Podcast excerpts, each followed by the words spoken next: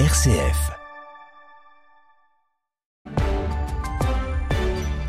Et à 8h30, le journal de la rédaction, s'est présenté par Jean-Baptiste Labeur. Bonjour Jean-Baptiste. Bonjour Pierruc, bonjour à toutes et à tous. Deuxième jour du voyage du pape François à Marseille. Il a dénoncé hier l'indifférence face au sort des migrants en Méditerranée.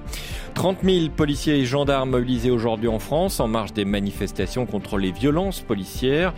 La gauche reste divisée sur cette question, on le verra. À l'étranger, au Karabakh, les civils sont dans une situation d'urgence humanitaire alors que le désarmement des séparatistes arméniens se poursuit.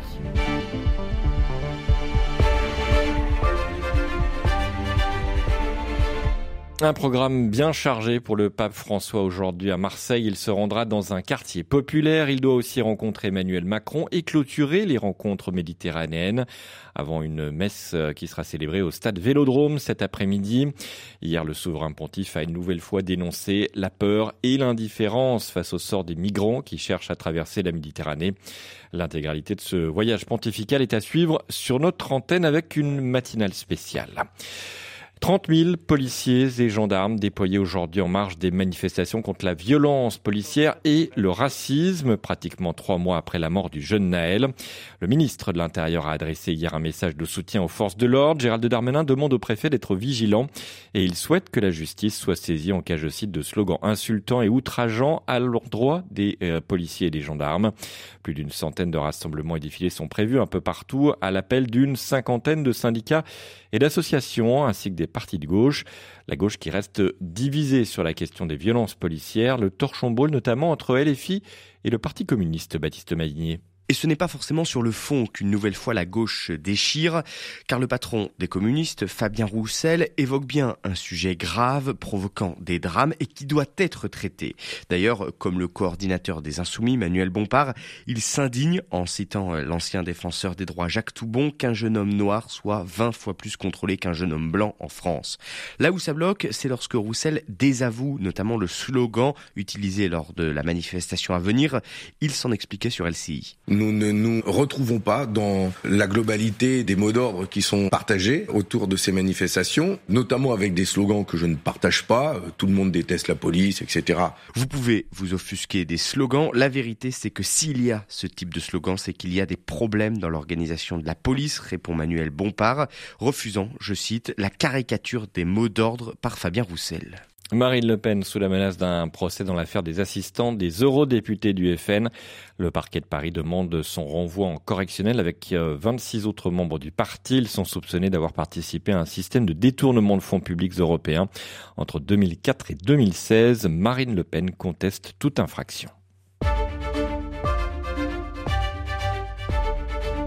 C'est un scrutin discret mais très important politiquement.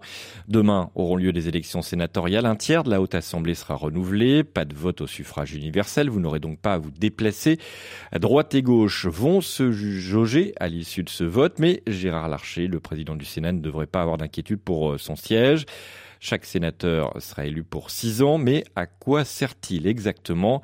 Élément de réponse avec François Laval, il est directeur du campus de Sciences Po à Nancy donc dans un lieu euh, officiel. Ce qu'on appelle les grands électeurs, c'est-à-dire ceux qui ont été désignés par les conseils municipaux, vont voter pour une liste. On dit ça sert plus à rien, même De Gaulle voulait supprimer le Sénat. En fait, le Sénat, on remonte à la Révolution française en 1795. Avant, il y avait une assemblée unique au lendemain de la, la Révolution française, et cette assemblée unique avait donné naissance au comité de salut public à la période de terreur de Robespierre, et donc il a fallu, pour calmer les ardeurs de l'assemblée unique, créer une deuxième assemblée qui s'appelle maintenant le Sénat. Dans la procédure législative, donc il faut qu'il y ait une navette législative pour qu'un texte soit voté. Il faut qu'il soit voté par l'Assemblée nationale et par le Sénat. Mais quand il n'y a pas accord, l'Assemblée nationale peut avoir le dernier mot. Mais le Sénat est très important dans les révisions constitutionnelles. C'est-à-dire que si le Sénat refuse une révision constitutionnelle, il n'y a pas de révision. Et ça, c'est important pour le citoyen français. L'actualité dans le monde avec le désarmement des séparatistes arméniens qui se poursuit au Karabakh. Ils ont déjà remis six blindés et plus de 800 armes légères selon la force d'interposition russe. Pendant ce temps-là, l'Allemagne et les ONG humanitaires demandent la protection et le respect des populations civiles.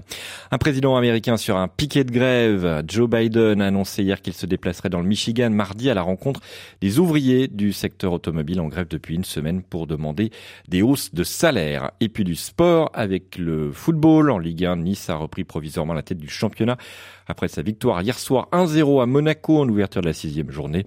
On suivra aujourd'hui Nantes-Lorient à 17h et Brest-Lyon à 21h. Et puis du rugby, le choc en Coupe du Monde ce soir entre l'Afrique du Sud et l'Irlande. Les deux principaux favoris avec la France de ce mondial. Coup d'envoi 21h.